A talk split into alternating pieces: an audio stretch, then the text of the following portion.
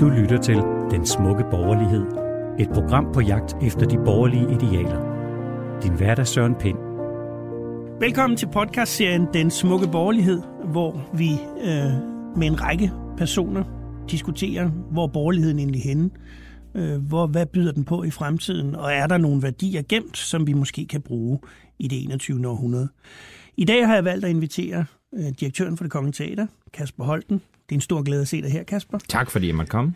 Øhm, og allerførst, hvad forbinder du med udtrykket den smukke borgerlighed? Øh, jeg forbinder vel i virkeligheden noget så gammeldags som dannelse, tror jeg.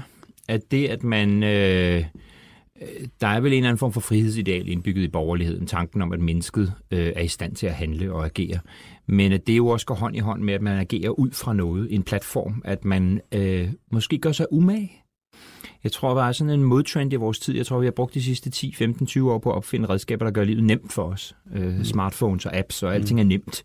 Øh, og jeg tror i virkeligheden, der er sådan, det mærker jeg i hvert fald i mig selv, en appetit på at vende tilbage til noget, hvor man skal gøre sig umage med noget. Og at man har lyst til at opleve, at andre gør sig umage, og man har lyst til sådan, den menneskelige umage er en værdi i sig selv. Og der, der kommer det der dannelsesbegreb ind øh, for mig. Øh, jeg griner lidt af, min, min kollega over på Nationalmuseet Rane har jo opfundet den her kedsomhedsknap, som jo dybest set, driller jeg ham lidt med, jo handler om, at når det bliver for kedeligt at gå på museum, så har man brug for noget teater. Fordi når man trykker på knappen, så er der nogen, der begynder at spille teater. Det, vi behøver ikke nogen kedsomhedsknap, for det, det gør vi hele tiden. Men kedsomhedsknappen er måske den røde knap på fjernbetjeningen, når man har siddet derhjemme og set Netflix fra mandag til fredag, og egentlig trænger til at gøre sig lidt umage. Så den smukke borgerlighed handler måske for mig om, at vi vi har været meget fokuseret på at gøre livet nemt, og vi har været meget fokuseret på vækst, på det økonomiske menneske.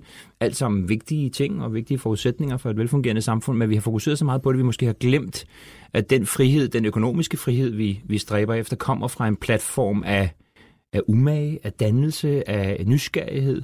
Øhm, og det tror jeg, der er en modbevægelse i gang, som jeg faktisk gør mig, gør mig ret... Øh, jeg mærker i hvert fald i mig selv appetitten på at sige, øh, jeg har lyst til at gøre mig lidt umage. Men opfatter du det så som et trængt begreb, eller opfatter du som et, et begreb på vej frem, når du nu, altså når du siger den der, du ja. beskriver den der længsel meget godt, synes jeg. Jeg synes, det er et begreb, der, jeg bilder mig ind i det begreb, der er på vej frem. Altså, det har været trængt, tror jeg. Det har været, øh, altså, der har, vi har levet i en tid, der havde meget fokus på øh, den økonomiske frihed. Det vil der stadigvæk være fokus på bevares. Vi har alle sammen, vi kæmper for, for at etablere os en position i livet, hvor vi har nogle valgmuligheder, har frihed osv. Det vil vi selvfølgelig fortsætte med at gøre. Men jeg synes egentlig, det er på vej frem igen, og det tror jeg har noget at gøre med nu en modbevægelse til det digitale. At det digitale er jo noget, der forhåbentlig øh, normalt gør livet nemmere for os, men det er også noget, der på en eller anden måde kan risikere at pacificere os. Øh, og der tror jeg, der er en modbevægelse. Jeg tror faktisk, der er en appetit. Det mærker jeg også, og ikke kun, når man kommer fra den kultureliten, eller den, den, den kreative klasse, eller hvad vi nu bliver kaldt, sådan nogen som mig. Men også når man taler med mennesker, som jeg oplever i alle mulige forskellige sammenhænge, at der faktisk er, er en appetit på igen, og jeg gør sig lidt umage. Jeg tror ikke, jeg kan sætte bedre ord på det. Så det er sådan set noget, jeg oplever som på vej frem, og på den måde en, en måske mere klassisk borgerlighed på vej frem igen, mm. som måske har været lidt sværere at få øje på i sådan den politisk definerede, øh, sådan mere det vi til daglig kalder det borgerlige Danmark. Øh, der synes jeg, at, at der er et fornyet fokus på, på noget større mere end, end bare det økonomiske. Men lad os prøve at gå øh, en lille smule tilbage til mm. for der var jo en tid, hvor, hvad kan man sige, borgerligheden sådan set var uantastelig. Mm. Der var en tid, hvor to systemer stod over for hinanden, og hvor værdierne var meget klart tegnet op øh, tiden før øh, 89, ja. altså den kolde krig. Den må du vel egentlig kunne huske øh, relativt godt. Jeg er født i 73, så jeg husker, jeg husker for eksempel, at øh, da jeg var 6-7 år gammel, flyttede min familie til Grønningen øh, over for kastellet, og jeg havde et stort, dejligt værelse med, ud med vinduer over mod kastellet, og jeg vågnede en nat, hvor vi boede der, som jeg husker det, der om syv år gammel, i starten, da vi boede der, øh, og troede, at russerne kom. Mm. Og det var så lang linjepavillonen, der havde fyrværkeri.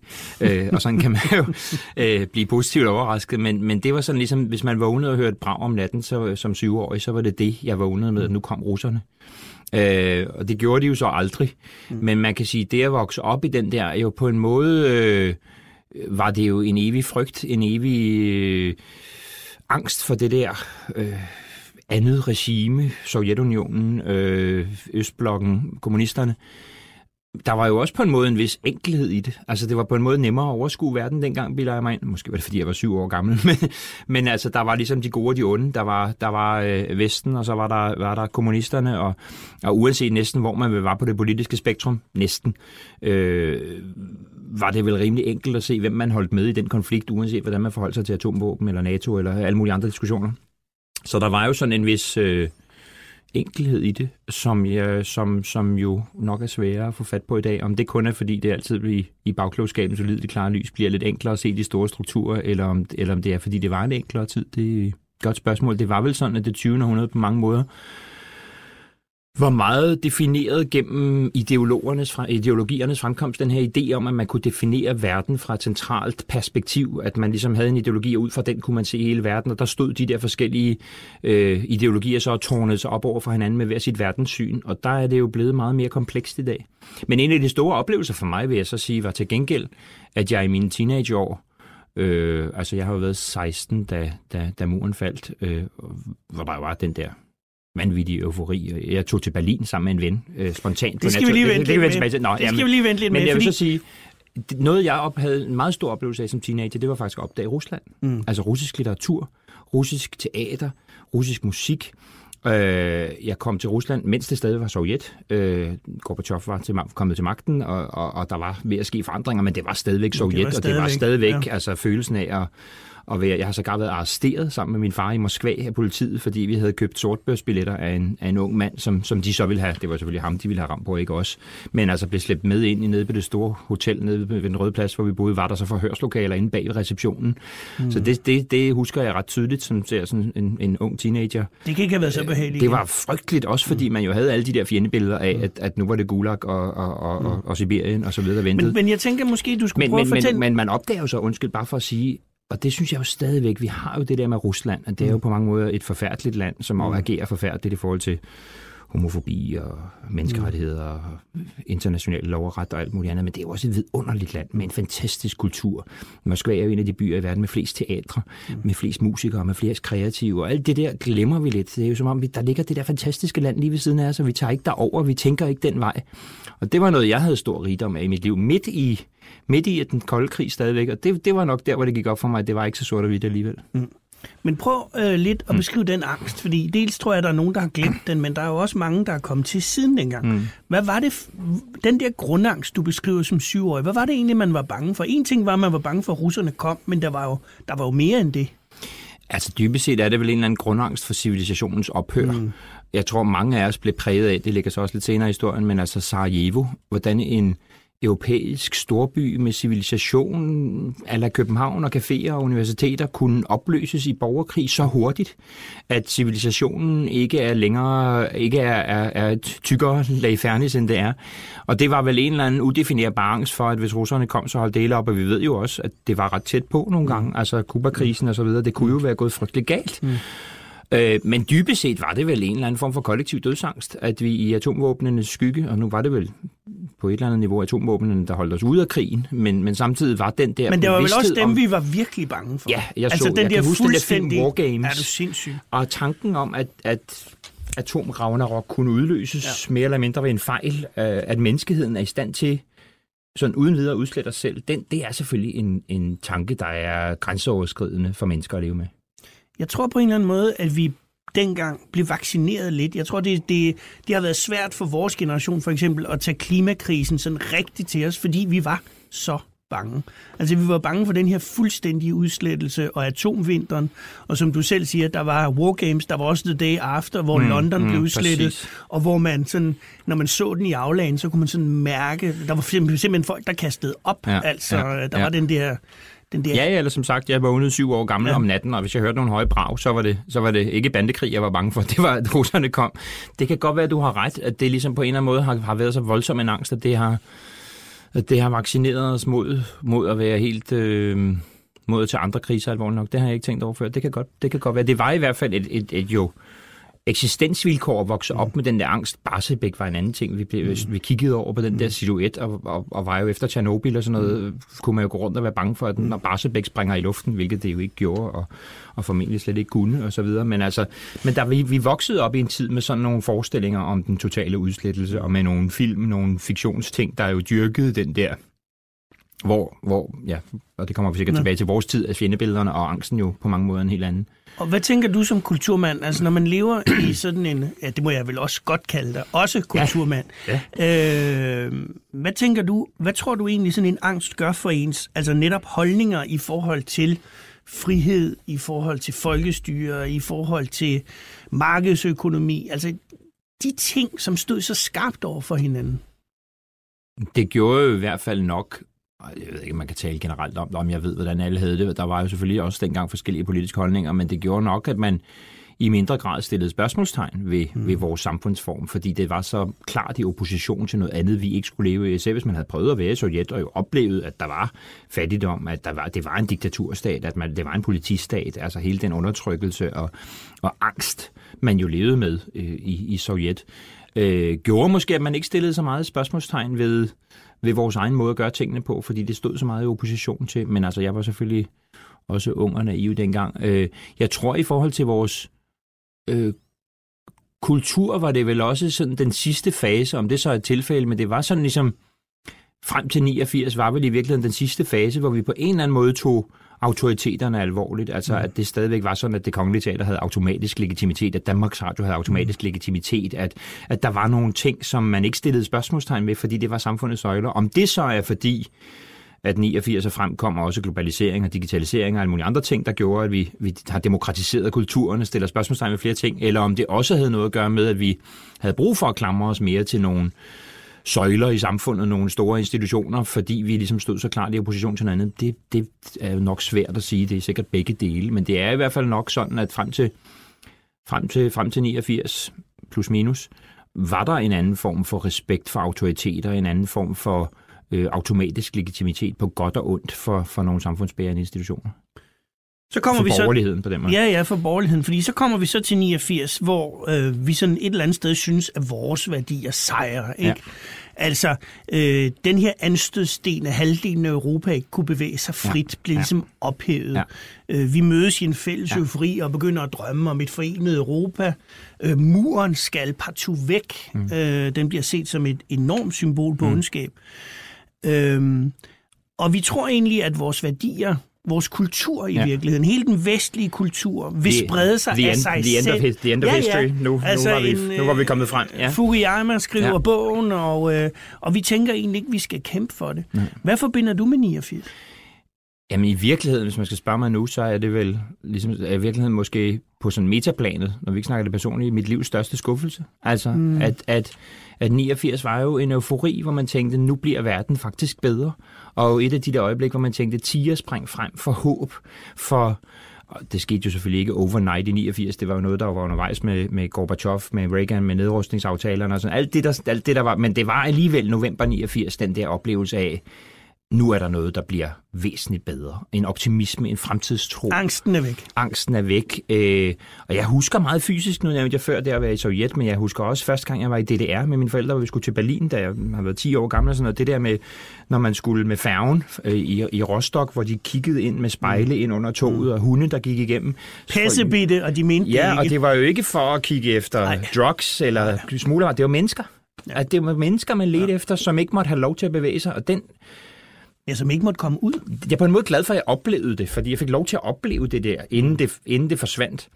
Øhm, og der var jo, jamen jeg tog så, da muren faldt, en ven og jeg, vi tog til Berlin helt spontant med toget, og gik rundt i vinterstøvler og fik kolde fødder, og, men skulle ned og opleve det der, fik et stykke af muren med hjem, og den der følelse af, at det her, det var noget, der kom til at ændre verden til det bedre, var jo så voldsom for os alle sammen, tror jeg at, øh, at det er vel den største skuffelse nogensinde, at det selvfølgelig, kan man jo sige nu, selvfølgelig ikke var så enkelt. Selvfølgelig var det ikke the end of history. Selvfølgelig blev alting ikke bare med et fingerknips nu, øh, fordi sådan er mennesket jo nok ikke indrettet, når vi kigger på hele menneskets historie. Så enkelt er det ikke, men det er, det er sgu 89 på den måde den største skuffelse, øh, menneskeheden kollektivt har oplevet i moderne tid. Men det vidste vi jo ikke dengang. Nej, der, det, og, nej, det er sandt natur. nu kan, man kan bruge mange kræfter på at diskutere, hvor stor en skuffelse, og uanset hvad, så Ja, ja, ja. ja. endte det i hvert fald... Det er jo ikke, fordi jeg øh, siger, at muren ikke skulle være faldet. Nej, nej, men- jeg er helt med. Jeg forstår, hvad du mener. Øh, og uanset hvad, så faldt Sovjet.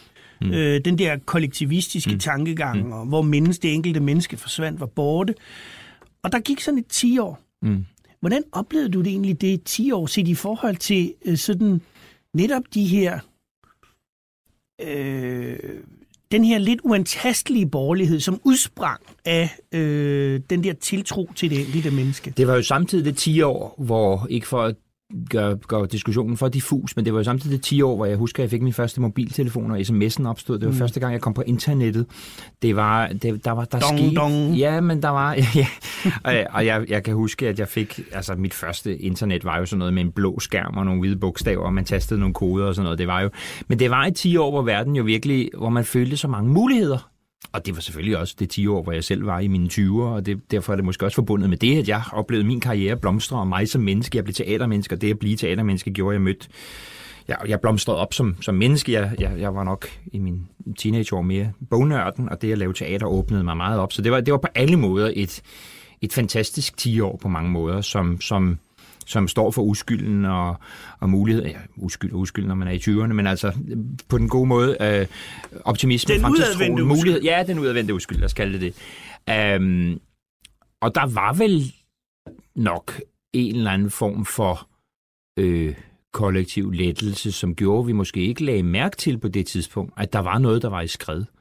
Som var det her med, at i fraværet af fjendebilledet, så var der måske pludselig nogle søjler i vores samfund, nogle måder at gøre tingene på, som vi ikke længere behøvede tage så alvorligt. Altså en eller anden form for, om det var der umagen forsvandt, så enkelt kan man selvfølgelig ikke stille det op, men der var et skred i gang, som jeg ikke tror, vi lagde mærke til. Jeg gjorde ikke i hvert fald i den forbrugsfest og glæde og mulighedernes verden og ny teknologi og verden lå åben foran os, og der, der tog man måske ting for givet på en anden måde, øh, og, og, og var ikke tvunget til at reflektere så meget over, hvad, hvad det var for nogle forandringer, der var i gang. Det er selvfølgelig en grov generalisering, men det er i hvert fald sådan, jeg måske, hvis du nu spørger mig nu, så, så var det jo, og det fandt jo så sin naturlige afslutning, kan man sige. Øh, men der var, der var 90'erne var jo på mange måder en fest. Ja, altså det, jeg, kunne, det- jeg, den- men det var vel vores generations 60'er på en eller anden Ja, måde. Ikke? på, altså, på en eller anden helt, helt anden måde. ikke? Øh, og hvor, hvor Jo, og så, frihedsidealerne... så, så, var der, så var, kom der så AIDS og andre ting, som jo selvfølgelig så satte sit præg på. Altså, øh, det, det husker jeg som sådan Men en det var jo sådan set helt tilbage i 80'erne. Det, Ja, var, jo, men- det var jo, men- mens vi gik på Men det var stadig farvet stadigvæk 90'erne Ja, ja, det- meget, og det kan man vel sige, den slags ting, så det, så det er selvfølgelig, der var stadigvæk selvfølgelig nogle mørke ting, altså der var jo mennesker, Der var man holdt af, der døde, ja, Ja. og, og, og, man oplevede den der frygt for sex pludselig, altså erotik blev farligt og sådan noget, altså, så selvfølgelig var der forfærdelige ting øh, i, i 90'erne også, men, men et eller andet sted var der nok en tro på fremtiden. Ja, og, og altså, man fik i virkeligheden fuld drøn på de der frihedsidealer, som jo bare øh, Ja, spredte sig over det hele. Og der blev kimen måske også lagt til en anden slags borgerlighed, som måske lidt glemte forbindelsen til, at borgerlighed jo handler om det der med umagen, med dannelsen, med at man står på skuldrene af noget. At Ingenting kommer ingenting. Ja, og, at- og, og, og, at- traditionen, altså at festen ikke er noget værd, hvis, hvis man ikke har noget at fejre, om jeg så må sige. Og så stoppede det jo lige pludselig. Ja. Altså, jeg kan huske ved, ved nytårstid op til, øh, der holdt dronning i nytårstal, hvor hun lige pludselig sansede et eller andet. Så siger hun så til den danske befolkning, Gud i vold, udbryder hun. Og jeg kan huske, at jeg blev meget vred. Mm. Fordi, fordi det ligesom brød med den der fremskridtstro og skabte en unødig bekymring, og jeg ville ikke tilbage til angsten. Jeg blev meget, meget vred over mm. den der bemærkning. Men så kom selvfølgelig 11. september og de to tårne. ja. Hvad lavede du 11. september? Jeg var på arbejde. øh, Jeg var inde på det kongelige teater. Jeg var, var relativt ny som operachef derinde. øh, Og jeg var ved at iscenesætte Ligetis opera Le Grand Macabre, som er en moderne fra 1976 komedie om, hvordan øh, døden bliver gjort til grin, dybest set. Og den havde Steffen Orfing og jeg valgt skulle udspille sig i en moderne storby, der var bombet sønder. Altså, og det vil sige, på scenen stod der nærmest et billede af tvillingtårnene med hul i. Nej. Det var øh, så mærkeligt. Altså, det var så mærkeligt. Men det vidner jo meget godt om den ubekym, altså den, Ja, den tro, ikke? På en eller anden måde var det ligesom sjovt at lege med, og indtil det så pludselig ikke var sjovt med. Mm. Og vi havde lange diskussioner på teater, om vi overhovedet kunne spille forestillingen i lyset. Altså, den, skulle have premiere, den havde premiere 23. september 2001. Øh, og endte med at sige, at vi kan selvfølgelig ikke aflyse et stykke, der handler om, at døden ikke må vinde. Altså, vi kan selvfølgelig ikke aflyse det nu, men vi er nødt til at sige til publikum, og jeg gik frem for en tæppe til hver forestilling og forklarede, at kulisserne var jo lavet længe før. Vi vidste noget om 11. september, og vi havde haft nogle dybe og alvorlige overvejelser. Og, altså, vi, vi prøvede ligesom at i talsætte det. Men jeg tror for mig var det først og fremmest, ligesom for så mange andre, den der øh, først drømmeagtige, altså komme ind på et kontor og se et fjernsynsstykke og tænke, hvad fanden er det? Og så begynde langsomt at opdage, og der er ved at ske noget virkelig voldsomt, og så selvfølgelig det andet fly, hvor man blev klar over, at det her, det var ikke bare det var øh, ikke. en ulykke. Øhm, og, og den der fuldstændig afgrundsdybe rystethed, hvor man, øh, ligesom så mange andre, vel, bare gik hjem og så fjernsyn, og ikke kunne andet end at sidde og kigge på de der billeder igen og igen, og var klar over, at verden var forandret for altid. Så tænkte vi jo, at når det nu ikke ville gå af sig selv, så måtte vi jo hellere få det til at gå. Mm. Altså, vi gik jo i krig. Mm. Altså, det var jo svaret. Mm. Der er mange, der Og i dag... samtidig skete den der frygtelige ulykke med SAS-flyet i Milano. Kan du huske det? Det var jo lige de der dage også omkring, hvor vi begyndte at bombe Jamen, i jamen, Afghanistan. ja, der skete- så det var som om, at der den der, der pludselig var det som om, pludselig. verden gik bare helvede til Ja, øh, overnight. fra den ene dag til den anden. Og vi blev, sådan opfattede jeg det i hvert fald, vi blev meget, meget vrede. Mm. Så det, vi, vi, vi vil ikke tilbage til mm. angsten, og hvis ikke vi kan få det, som vi vil have det, øh, frivilligt, så skal det den onde mm. lyn med øh, ske. Det der, den, der, den der modreaktion i virkeligheden mod hele frihedstanken, hvordan, hvad, Jeg tror, jeg hvad, hvad gjorde det du der af tanker om i det? bagklogskabens lys på en lidt anden måde, Søren. Jeg, jeg, jeg tror, hvis du spørger mig nu, så tænker jeg mere, at det, der opstod for mig, var en følelse, ikke så meget, jo, vrede har der jo også været selvfølgelig, men, men kontroltabet. Mm at, at stille og fredeligt starten af den 11. september selvfølgelig ganske voldsomt, men så i løbet af de kommende år med krigen i Afghanistan og med Irak og med alle de forskellige ting, vi har oplevet, følelsen mere og mere af, at, at vi jo ikke kan styre det. Altså, at vi prøver, og vi fører de der krige, og det, det kan være rigtigt og fornuftigt, og, og, og, men, men at, at det ikke, vi ikke bare Der må kan... man meget at tage for en kultur, øh, for en teaterdirektør Ja, og for et menneske i det hele taget, Ja. ja. at man jo ikke, at vi kan ikke styre verden. Mm. Og at langt hen ad vejen har globaliseringen jo på godt og ondt ført til, at verden er blevet mere åben, og dermed jo også mere åben for ondskab, og mere åben for kræfter, som vil noget andet end det, vi vil, og at vi slet ikke kan styre. Vi sidder ikke længere med ideologierne som det der centrale perspektiv, hvor vi kan sidde op i vores slot og styre verden. Og i virkeligheden var det det min, så det var min måde at reflektere over det på. Det var det ringen, som jeg lavede på det kongelige teater fra 2003 til 2006, da vi fik det nye operahus. Det var det, ringen kom til at handle om for mig. Vi, vi i scenesatte den, jeg i scenesatte den, så den foregik i løbet af det 20. århundrede. Startede i ringguldet, hvor, hvor overguden Wotan og den onde Alberik hver bygger sit ideologiske palads, hver sin verdensorden, der skulle stå. Det var den kolde krig. De mm. står over for hinanden og, og vogter på hinanden. Og så frem til en verden i Ragnarok, den sidste operaen i ringen, hvor alting er gået i opløsning, og hvor man ikke ved, hvem der er de gode og hvem der er de onde, og hvor alle kæmper forskellige kampe. Altså på en måde et forsøg på at reflektere over at sige, den der øh, verdensorden med ideologierne var brudt sammen. Vi havde troen på den nye frihed, Siegfried, drømmen om helten, der kommer, alting bliver bedre, og så går det hele i, i skud og mudder. Øhm, så jeg prøvede der i- i min ring at reflektere over det der, men det var så tæt på, så det var nok ikke endnu kommet på den afstand af det, hvor der var sådan et for mig et bud på, hvad man så gør ved det, men det var nok en eller anden form for reaktion på, inden jeg overhovedet vidste, at det var det. Og der, der har for mig globaliseringen, der har ændret os mere, end vi, end vi, er, end vi er klar over. Og globaliseringen og digitaliseringen er jo det samme i virkeligheden, mm. for det er jo de digitale redskaber, der mm. gør, at globaliseringen er mulig og omvendt langt hen ad vejen. Og hele det der frygtelige begreb, vi nu snakker om, disruption hele tiden, øh, er jo i virkeligheden bare et udtryk for, at verden er blevet meget anderledes. Mm. I, I et tempo, som den menneskelige hjerne jo nok slet ikke er skabt til at følge med i. Mm.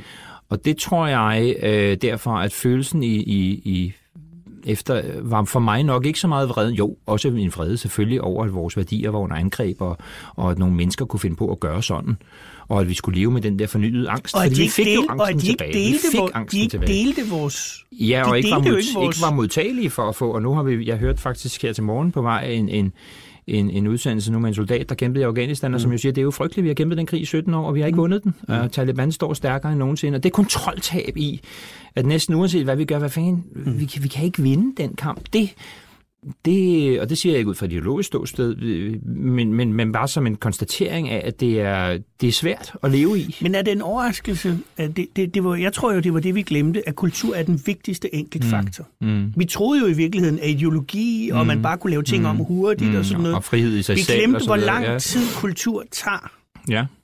Jamen, det er nok rigtigt. Men du, nu, siger du, nu siger du kontroltab. Det er jo også, altså nu, øh, nu må vi hellere vende os mod nutiden, fordi mm. så, så kom reaktionen jo. Så sagde de jo også i Storbritannien, take back control. Mm. Brexit kom, mm. Trump kom mm. på ryggen af mm. Obama. Mm. Vi har set øh, i Danmark mm. for eksempel et enormt stort øh, dansk folkeparti. Det er nok begrænset, hvad du kan sige om det. Så kommer de bare og tager dine penge.